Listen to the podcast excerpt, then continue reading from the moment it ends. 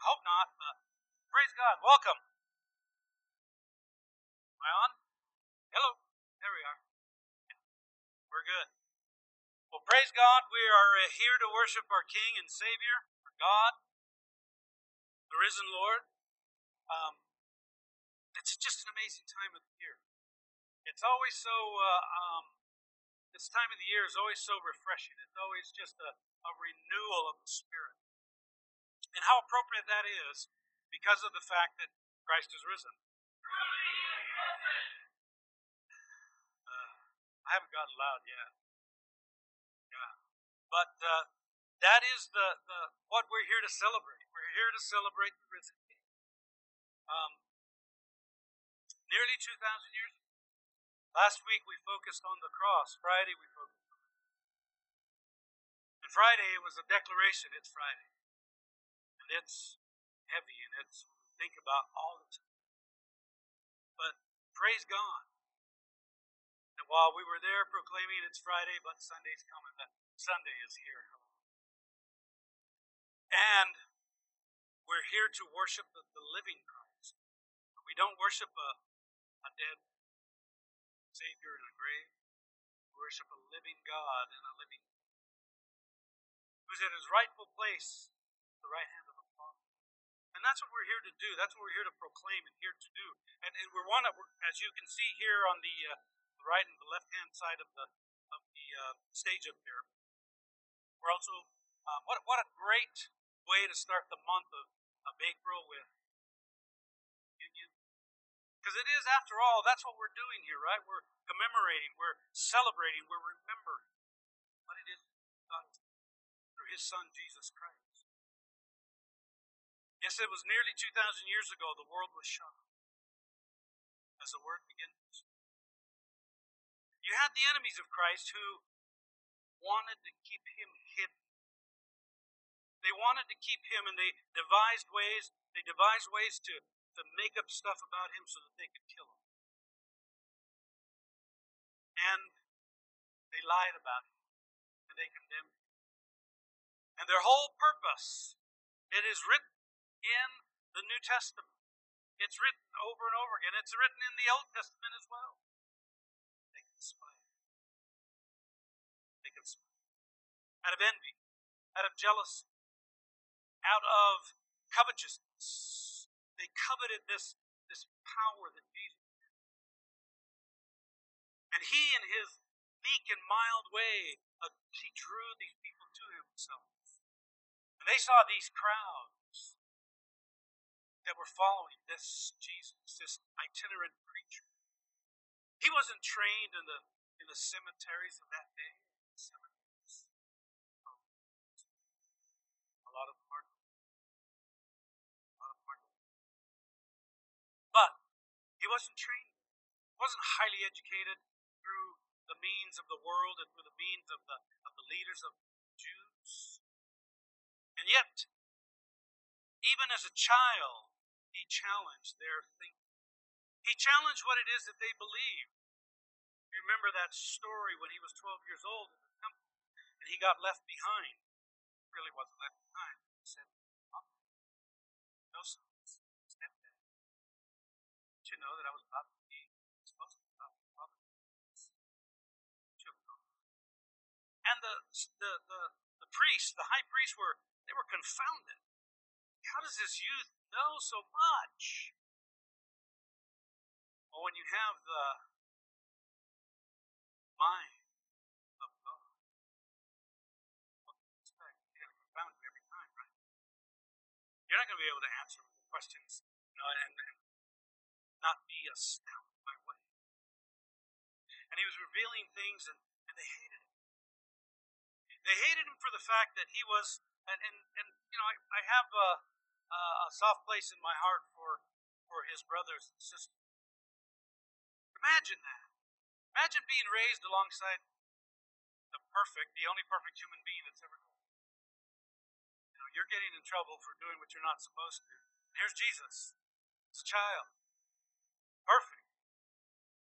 No disobedience. Doing what his parents did. Man, you just think you're better than this. That's the attitude I know I would have. Right? this, this perfect person. How frustrating it must be. But you can see that these, these uh, people, that they, they, they, the fact that he drew some astounding things. He claims that he didn't just make these claims about the Old Testament and these things, but when he was here on the earth, he, obviously we believe that he is God the Son.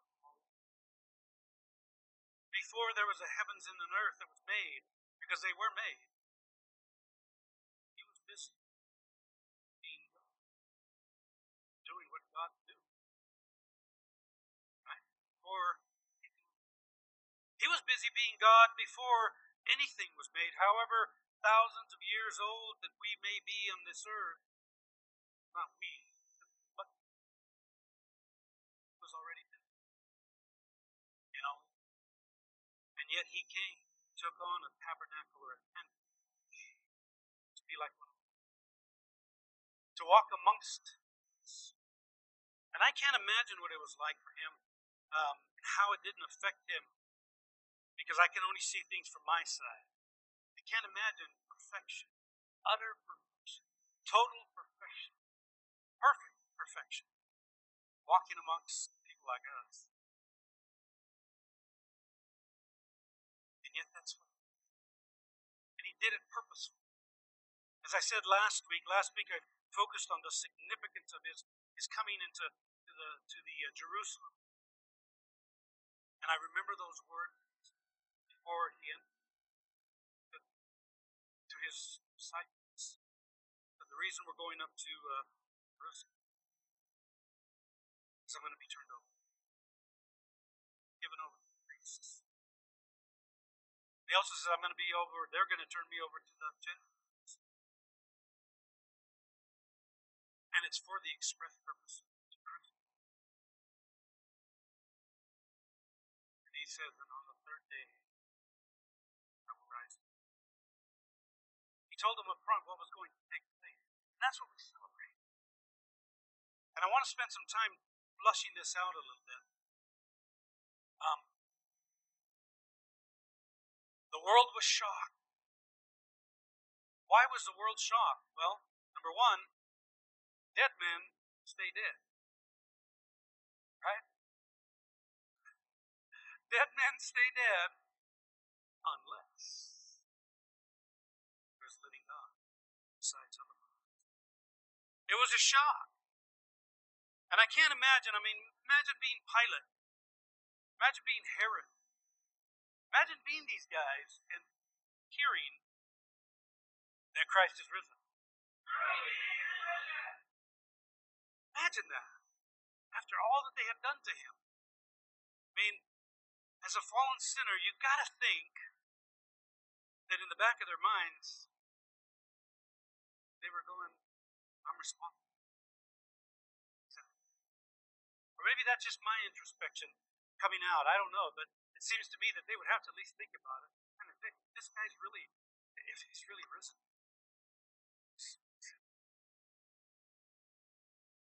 And even there on the cross, one of the centurions that was there and saw all this cosmic play being worked out. Even as he died, after the earthquake and everything, even he admitted, truly, this is the Son of God. It has to be. Salvation was already being worked out there on the, on the cross.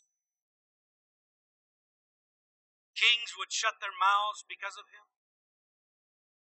Sinners would find forgiveness in him. The lost would be found in him. The hopeless would realize hope. The dead would find life in him. Death would meet his match in him and be defeated. The grave would find he could not be held. Jesus couldn't be held. Jesus couldn't be overcome because he was full of zoe.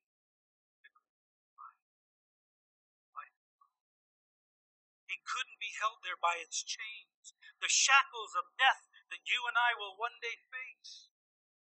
Could not hold them. And death, the grave, defeated. Christ, victorious. The world was shocked nearly two thousand. The news that began to pour out. This is a new thing. The people that heard it for the first time would think that people were describing something. They're like, this person is mad. Why? Dead men don't get up and walk, let alone the way he did. I want to cover some of that as we celebrate this. The world was shocked nearly two thousand years ago, and this cosmic act was laid out in a tiny little strip of a country.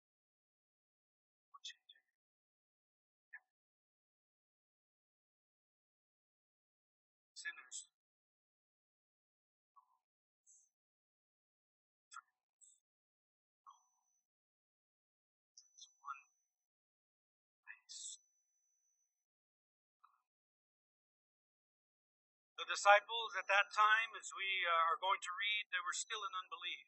And, and one of the things that I want to point out too, um, uh, we're going to read about the women that came to the tomb. And often, often, oftentimes, the women are given accolades because, you know, hey, they went, they they they stayed there at the cross, they went to the tomb, and they're lifted up, and that's good. But they were in the same boat as the disciples. They were in the same boat. They were in the same boat of unbelief. I'm going to show you. And it took a supernatural act and a supernatural presence to cause them to begin to think. Could it be? Could it be? Is it possible? Is this real? And we're going to read that. We're going to see that.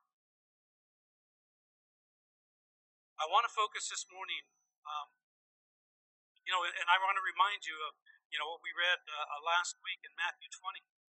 Jesus was about to go to Jerusalem. He takes the, the disciples aside, and by themselves, and on the way, he says to them, "Behold, you're going up to Jerusalem. The Son of Man will be delivered to chief priests and scribes, and they will condemn him to death." He's prophesying. You see, they didn't want something that was just. They didn't care about justice. They didn't care about any of that. What they knew was, hey, this guy's drawing a lot of people. He's drawing too much attention. Crowds are following him. People are believing him. That belongs to us. That belongs to us. It was the most dastardly, as I said Friday night, it was the most dastardly deed and the most dastardly sin that could be imagined. Purpose. Working out a sin to kill the perfect. The only perfect person. It's the most wicked act in all human history. To take this perfectly righteous, just, holy, loving Christ, Son of God, Son of God, to condemn you. Imagine the hardness of your heart, the darkness of the mind. There's no illumination there. How evil and wicked would you have to be to think about these things, to see the perfect human is God. You wanted to kill him. It's dark.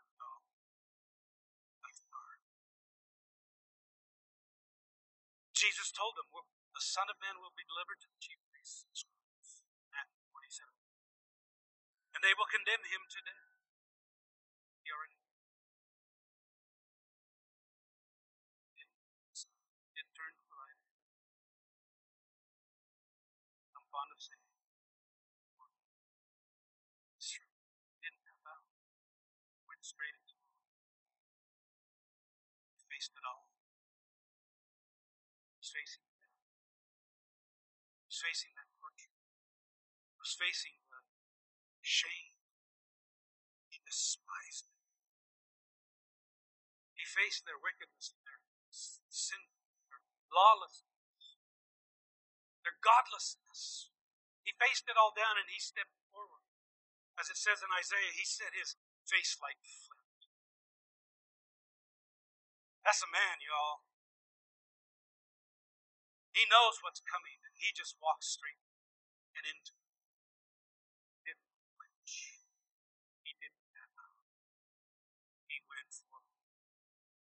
He says, this is what they're going to do. They're going to condemn him to death and will deliver him to the Gentiles, the mock, scourge. But oh, that third day. He says, and on the third day will be raised up. That's what I want us to really do. On that third day, he would be raised. Jesus was making claims that no man should make, especially that close to his death.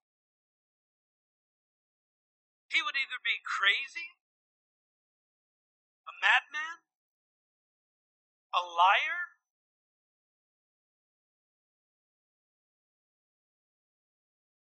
or he would know exactly what he's talking about. And that's what it is. He knew what was going to happen. That third day, oh, what a glorious day. What a holy day. What a day of rejoicing. And keep in mind, the disciples, the women who followed, who ministered to Jesus, and the disciples, that they were all still in disbelief and in unbelief. The one that you put your hopes on. You saw him crucified. You saw him whipped. You saw him laughed at and mocked. You saw him there before you. I love that old song, Word There, when they crucified. Were you there? They saw him die. They saw um. Joseph of Arimathea and Nicodemus take him off the cross. They saw him. They saw them, uh, him preparing the body and wrapping it. They saw him putting him in the tomb. They saw him. Blame them?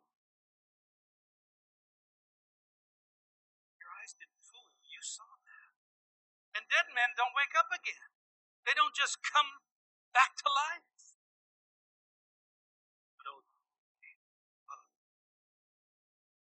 In uh, Mark, I'm going to march through this as quickly as possible in Mark.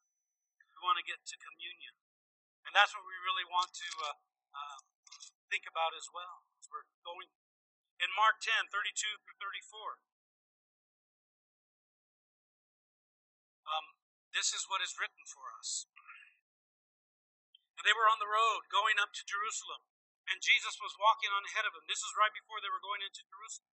And the reason that I picked these passages is so that you can see that Jesus was predicting what was going to happen. He was well aware.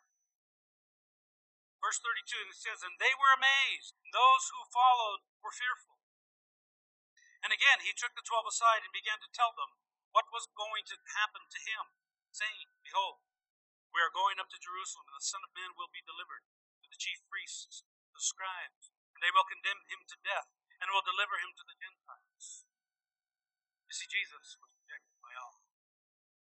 Jesus today, there's billions of people around the earth today that are still rejecting this message, that are still rejecting this Christ, that are still rejecting the one who was sentenced, condemned, unlawful, unjust.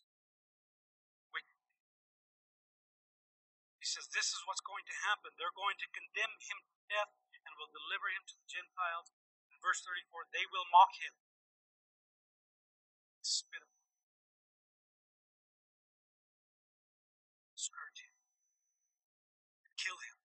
And three days later, he will rise. He's not just predicting like Nostradamus, who couldn't predict his way out of a paper bag. and some of these other so-called prognostic, yeah, frauds, really, sorcerers, witches, well, it wasn't just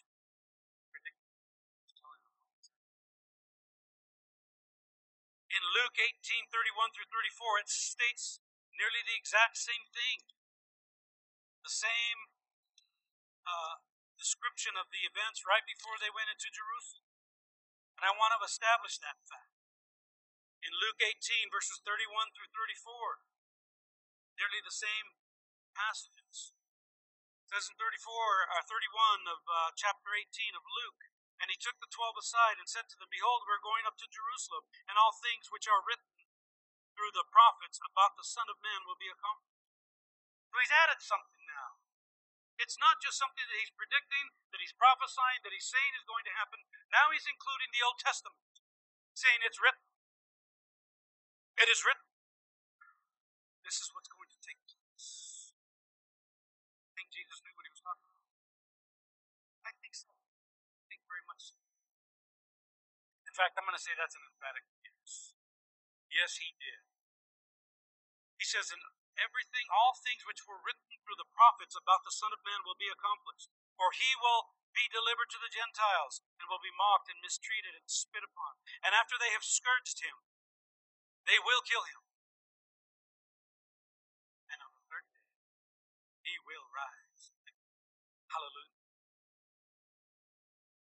This is important for us to understand this. Um, in John chapter ten, moving right through the New Testament. In John chapter ten, here you have the vision of the Good Shepherd, starting in verse thirteen. You have this interchange that's taking place. And Jesus says this, um, John ten, thirteen through twenty-one. "He flees because he is a hireling and is not concerned about the sheep." It says in fourteen, "I am the good shepherd, and I know my own, and my own know me. Even as the Father knows me, I know the Father, and I lay down my life."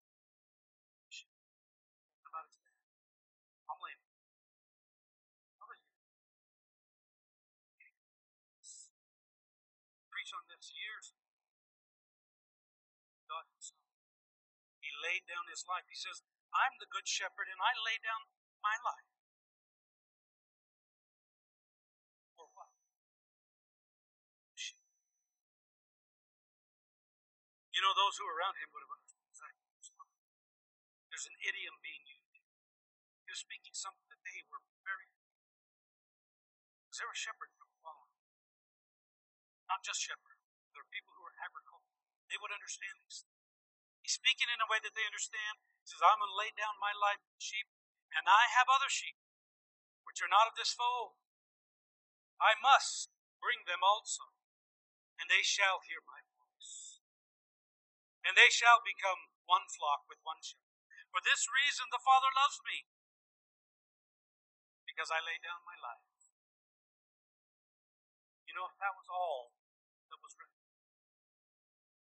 if that was it, I lay down my life,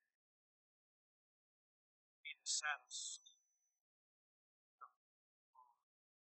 He doesn't just stop. He says, um, "For this reason the Father loves me, because I lay down my life, that what? That I may take." See, when he was predicting and telling them, the, the disciples, on the third day, "I will rise again," he says, "I will."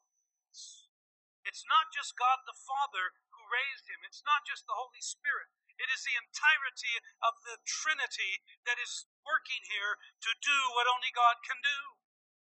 And he says, "I will do this. I will lay down my life, but I will take it." And then he says this. He says, "No one has taken it from me, but I lay it down on my own initiative." Nobody's forcing it. No gun to my head, no threat of nails to my wrists. My own vision.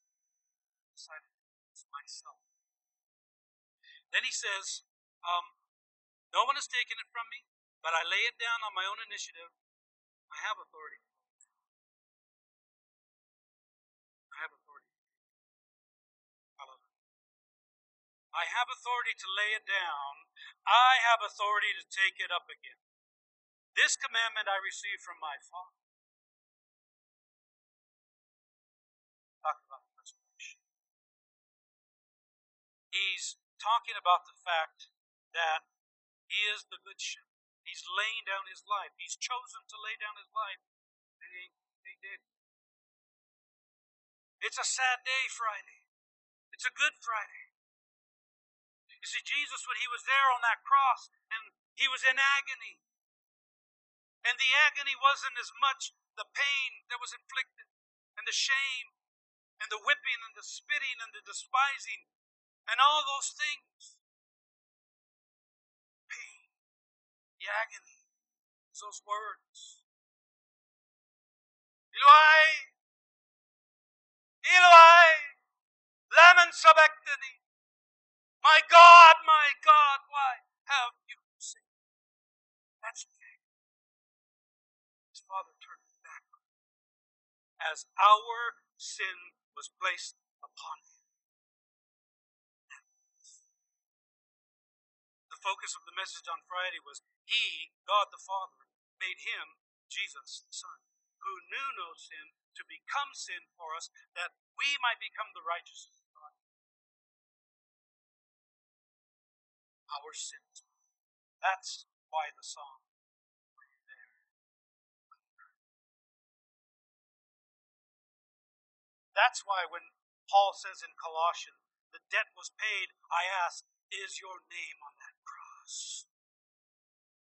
Did Jesus take your sin to the grave? Stay there. He did, according to Scripture. And as was mentioned earlier in Isaiah, we want to turn a little bit more to uh, uh, John chapter eleven, the, the story of Lazarus, Jesus' friend. Martha hears that Jesus is coming to town.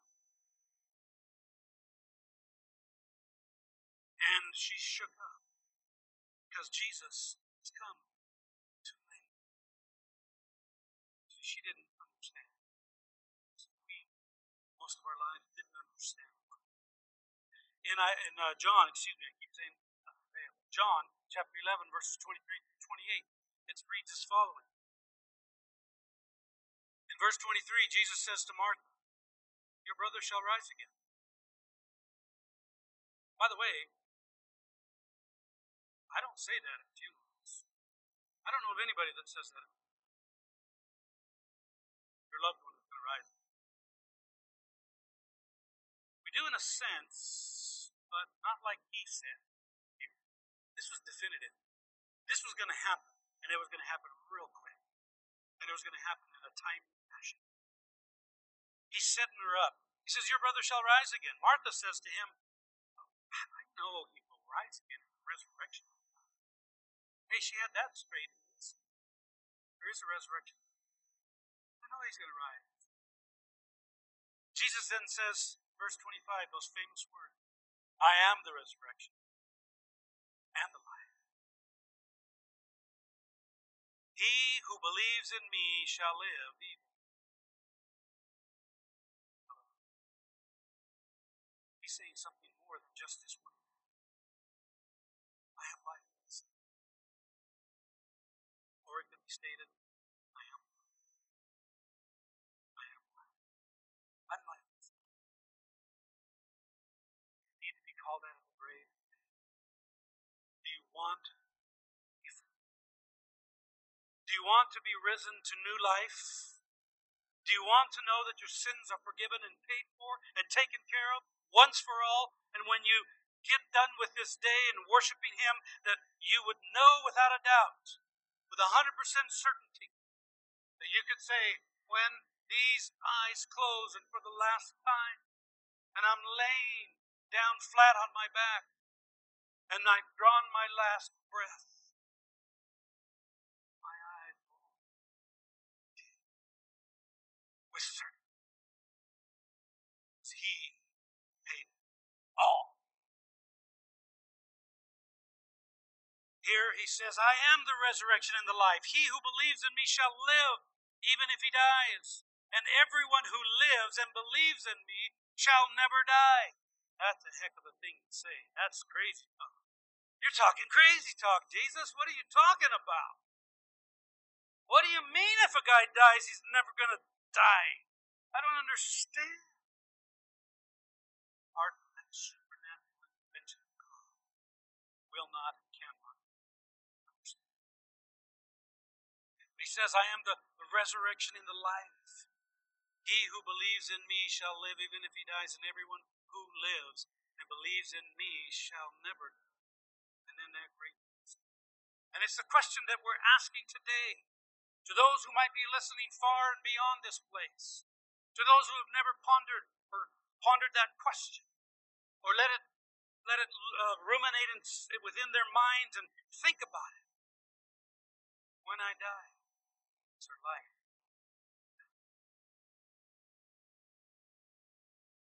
What's going to happen? What is this day all about anyways? Pray that you think about it. Jesus asked that all-important question, do you believe this? That's what he asks. And she says to him, yes, Lord, I have believed that you are the Christ, the Son of God, even he who comes into the world. She does, she does well. She answers well. You know what she didn't answer? This question. She wasn't in a position to answer. I believe we'll see more. I believe we'll see more in Lazarus. If we ask her that question, she's going to say, oh yeah, let me tell you about that. Oh yes, I believe he is the resurrection. I know him to be the resurrection. Yeah. Yes, he is risen indeed. In John chapter ten, verses eighteen, Jesus spoke those words, and I've already read this, but I want to read it again. He says, no one takes my life. I lay it down on my own initiative. I have authority to lay it. I have authority to take it up again. This commandment I received from my Father. The point is this. Jesus is making claim that no sane man would make. A calm man might make it. But he's saying something that he's certain of, without a doubt. They saw him die. They saw him placed in the tomb. And when they came back the next day to find him, guess what they found? When they came back on the on the third day. You see, the women came, and they came, as the, as the New Testament tells us, they came with ointment. They came with spices. What is the purpose of that? It's what you do for the dead. You see, they came in the same unbelief that the disciples had. They didn't understand it. They hadn't grasped it. And in one instance, a, a, an angel, someone who was brilliant in their raiment, he says, why are you looking for the living among the dead? That's a great question. They came looking for the dead. He says, why are you looking for the living one?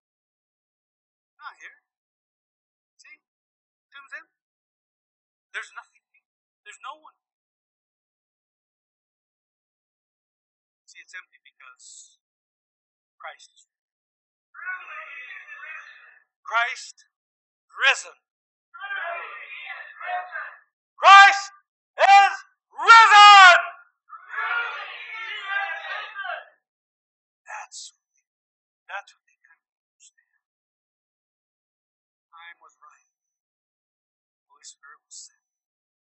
Then they knew out of hell. Remember that one scene that we see? He, the, they were up in the upper room. They were being obedient. They had enough belief to, to go and do what Jesus had told them to do. Because the angel told the, the women, go tell the disciples to go and meet him in Galilee and wait for him. That's the hardest thing, waiting on God. Waiting on God is hard, yo. It's not easy, especially when you're not born again yet. It's hard enough when we are. And we sometimes try to help God alone. But maybe if I just do this and this and this, and then, you know, make things happen. No, no. They were having to wait. They're up there in the upper room. And out of nowhere, just all of a sudden, he's there. I can't understand that. I don't get that. I don't comprehend. Being shut up in a room, um, it's possible that there was hundreds of people. It's a big room, and, and in the midst of Jesus showed up. Why? Why? Because he's risen. Yeah. He shows himself. He says to the one that's doubting, you know, after he showed himself to the eleven, Thomas was there. Thomas was like, man, unless I see him with my own eyes, put my hand in those scars, I ain't going to believe nothing. I think he knew. Hey, well, I ain't going to believe what you guys say. Been with you for the last three years. I'm just Thomas, praise God for this. He was honest.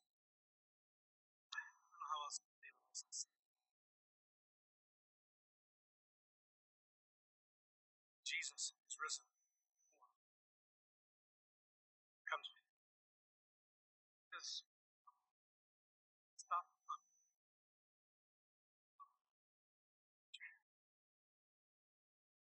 Thomas's response should be all of it.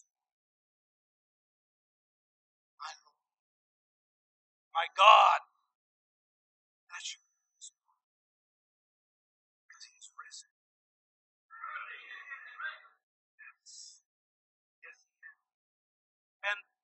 Part of the things that we get to enjoy is not just the fact that, that he is alive and well, and he's at the right hand of the Father, but also that one day he has promised that he will return in all his majesty, in all his power, in all his glory, in all his wonder, with all of his angels, and all of those who have gone before, and they will come. You getting glory bumps yet? If not, you should. That don't light your fire, your wood's wet. Dry that wood up and let that fire burn. He will one day return, and he'll put all his enemies under his feet. Praise God. Because his enemies are our enemies, and we'll pray for them until then. But when we see it happen, hallelujah.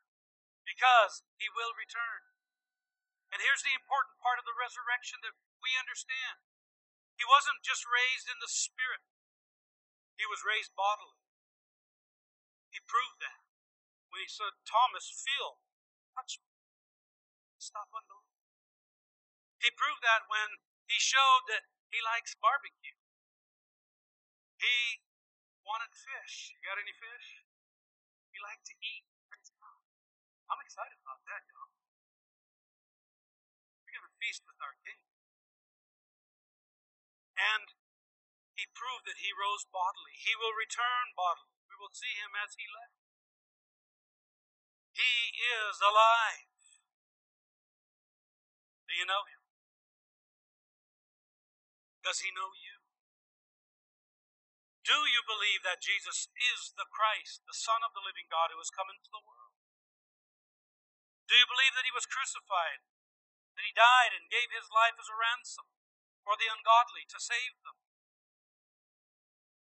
Do you believe that he was buried and rose again on the third day, all according to Scripture? These are important questions for you to answer.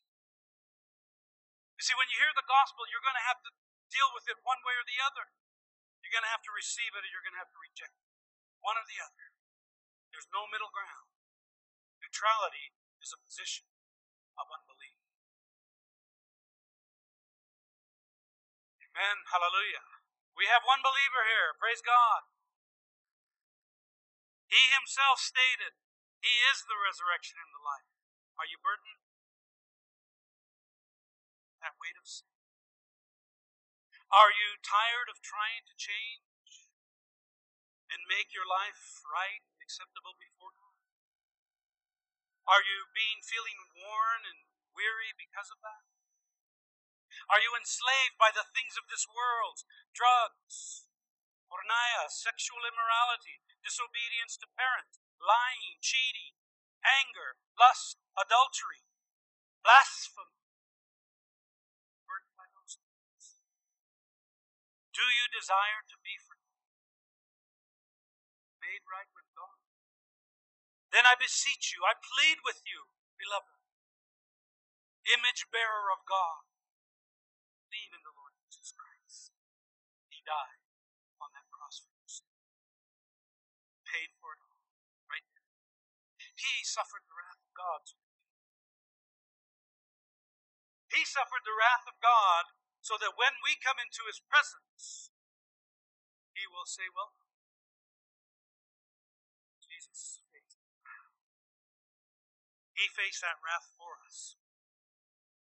I beseech you, I plead with you, beloved, the image bearer of God. Believe in the Lord Jesus Christ. He died on the cross for your sin. He is God the Son who came into the world. He is the Christ, the Messiah from the Old Testament that was foretold by the prophets of God. He is the transformer of the ungodly. It's a song pretty popular.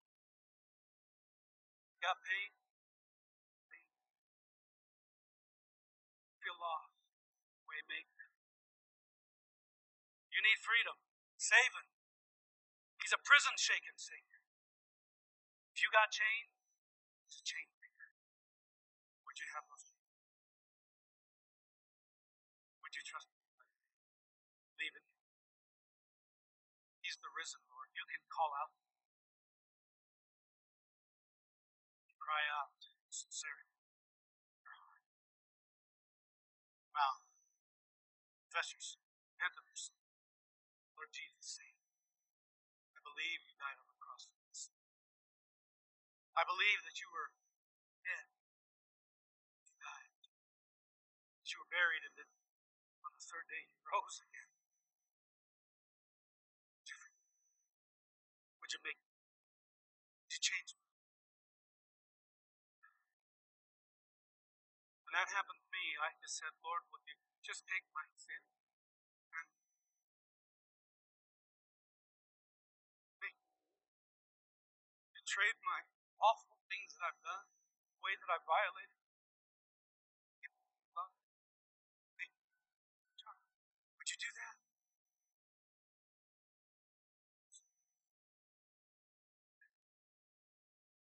That's what he does. He's a chain breaker. He breaks those chains. Sometimes he doesn't even tell you he's breaking them. They just broke.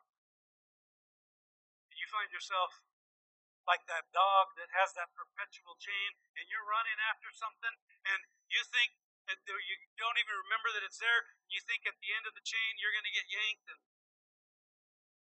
then all of a sudden you find you're free. Because Christ is risen. Christ is risen. Christ has risen! Hallelujah.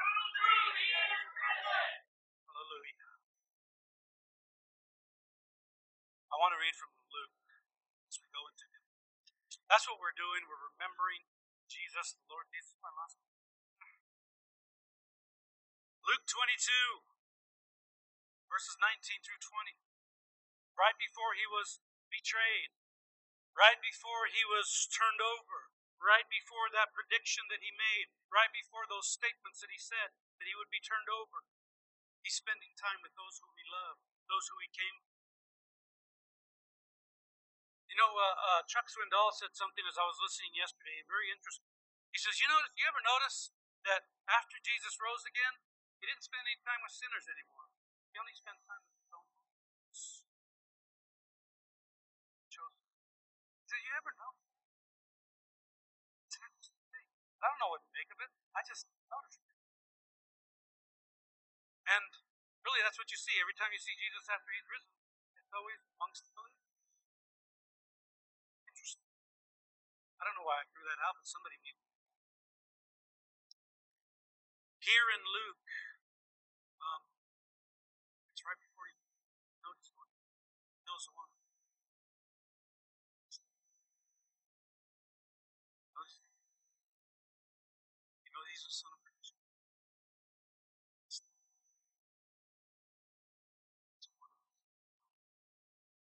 Verse fourteen of chapter twenty-two of Luke. And when the hour had come, he reclined at the table. The apostles with him. And he said to them, I have earnestly desired to eat this Passover before I see. I'm focusing on this. I'm not focusing on that. I'm focusing on this. I've longed to be with you and share this with you. And it says, uh, and, and I say to you, verse sixteen, for I say to you, I shall never again eat it until. And when he had taken a cup and given thanks, he said, take this, share it amongst yourselves. For I say to you, I will not drink of the fruit of the vine from now until the kingdom of God comes. And in verse nineteen, he says, and when he had taken uh, some bread and given thanks, he broke it and gave it to them, saying, this is my body, which is given. Do this in remembrance. That's what we're going to do in a minute. We're going to remember. We're going to acknowledge it in this. He says, this is my body, which is given for you. Do this in remembrance of me. And in the same way, he took the cup. And after they had eaten, saying, this cup poured out for you is the new covenant. That's good news. The old covenant been taken care of, been dealt with. The new covenant is in you. He did. He fulfilled all truth. He fulfilled all holiness and righteousness. And sin is dealt with once for all. And we remember that. We remember that he died on the cross. We remember that he took those pills. We remember that he was wounded. We remember all those things. We also remember that Christ. Let's pray. Father, we thank you for your goodness and your grace, mercies and your kindness, for your love and your power to bring life even to dead trespassers and sinners. You call us out of the grave, and you call us each one by one by name, and you know us intimately. Lord, you said as the good shepherd, your sheep hear your voice, and you know them. Lord, I pray that we're hearing your voice right now, that lives are being transformed, that they may join us in celebration, in worship, in brokenness. You are the Christ, the Son of the living God, who came into the world, paid that price, that offering. It's my offering. It's our offering. Our debt that we owed, paid it all. We're married. But hallelujah, you rose again. Death couldn't handle you, the grave couldn't hold you. Those chains have been broken. We remember. We remember. We acknowledge. We thank you that you rose on that day from the Mount of Olives back to your rightful place, the right hand of the Father where you belong. And one day we'll see you there, Lord, in all your glory, just as you prayed.